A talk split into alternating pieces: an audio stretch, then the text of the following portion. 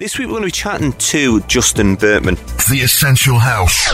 Well, ask Justin whose idea it was to put that album together. It was a case of I was sitting on these DATs for 20 years because what happened is when we first opened the club up, we had, a DAT machine installed into the into the console.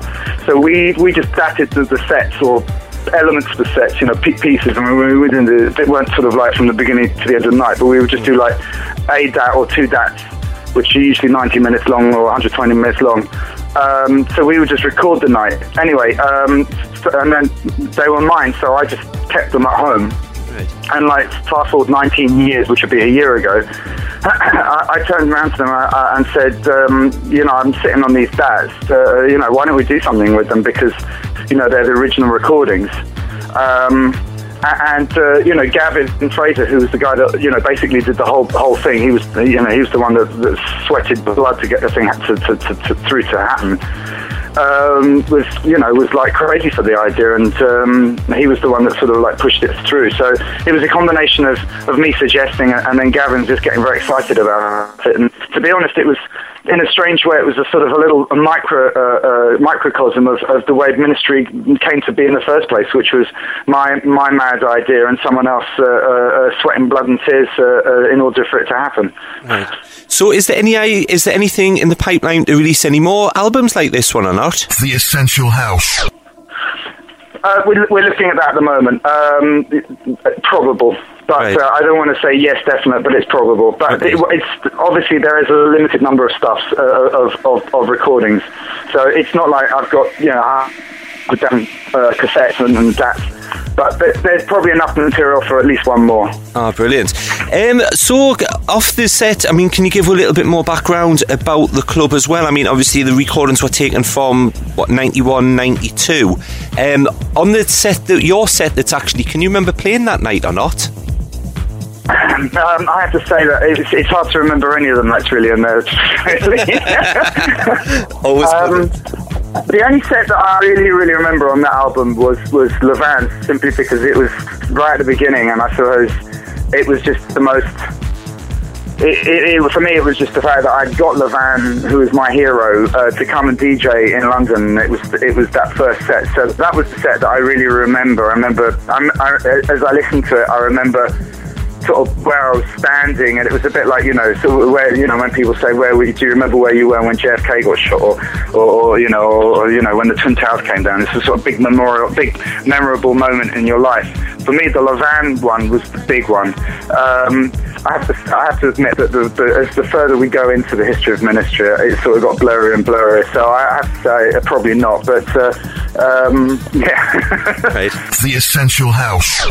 Um, are you still involved with the club yourself? Obviously, apart from the album, are you still going to be playing at the club, um, say for the anniversary? And have you got other sets lined up at the club in the future? My relationship with the club is is more sort of in this sort of uh, level of, of, yes, I've got gigs coming up. I'm, I'm doing some uh, tours with them, but the main thing with them is a sort of like a spiritual leader for them, or sort of like a, a, a, um, a bit like sort of like the senior uh, minister, a bit like you have in Singapore. It's a sort of a sort of uh, you know historical connection to the past. So I do stuff with them, like these CDs and stuff like that, but I don't have a day-to-day um, job with them where I go into the office every day and have a desk. But I look after things with them. We do we do projects together, and in, in, in the event of doing a, a, any other clubs, uh, I always get involved with that. Um, we've built three clubs together, uh, right. so uh, in Singapore and in, in, Kuala Lumpur. So I sort of get involved in that on that kind of level of stuff. Right. Um, so are you still behind the turntables and decks yourself? Do you still go out and play? Yes. Yeah, I'm playing in Stockholm this uh, Thursday. I'm playing in Abu Dhabi and Abu, da- uh, Abu, Dhabi and Dubai the week after, which is a ministry gig. Right. Um, then I've got a gig in Italy uh, at the end of the month, and then November I'm playing in um, Monaco for right. the um, the Monaco International Clubbing Show. Right. Um, so and then there's stuff like that, and then there's other bits and pieces coming up. But uh, yeah, I'm still I'm still gigging. At, oh, brilliant. You know, my old age. um, so out of the album, when it's got that you had to track down all the licensing for all the tracks, were you involved with that yourself or not? No, that was Gavin. Um, and to be honest, although we, you know, uh, basically it was a process of this. The, the DATs were given over. We listened to them. We we track listed them. We, it was a job that a number of us did. We got to a point where there were a few tracks we couldn't work out what they were. Even the original DJ who mixed them couldn't remember what the track was. Right. So uh, it went, went off to uh, a, a good old friend of ours, Jeremy Mule, who's uh, um, probably one of the more knowledgeable um, DJs on the planet uh, in terms of what's what. He has an incredible memory for tracks.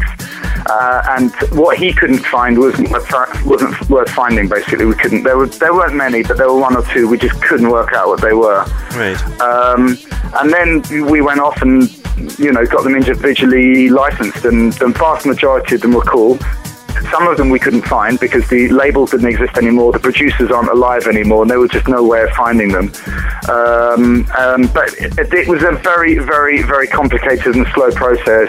The majors being the more difficult to, to deal with than, than the independents. But you know, eventually we got, got there. A big thanks to Justin Berkman there for taking time out. For more information, you can check out www.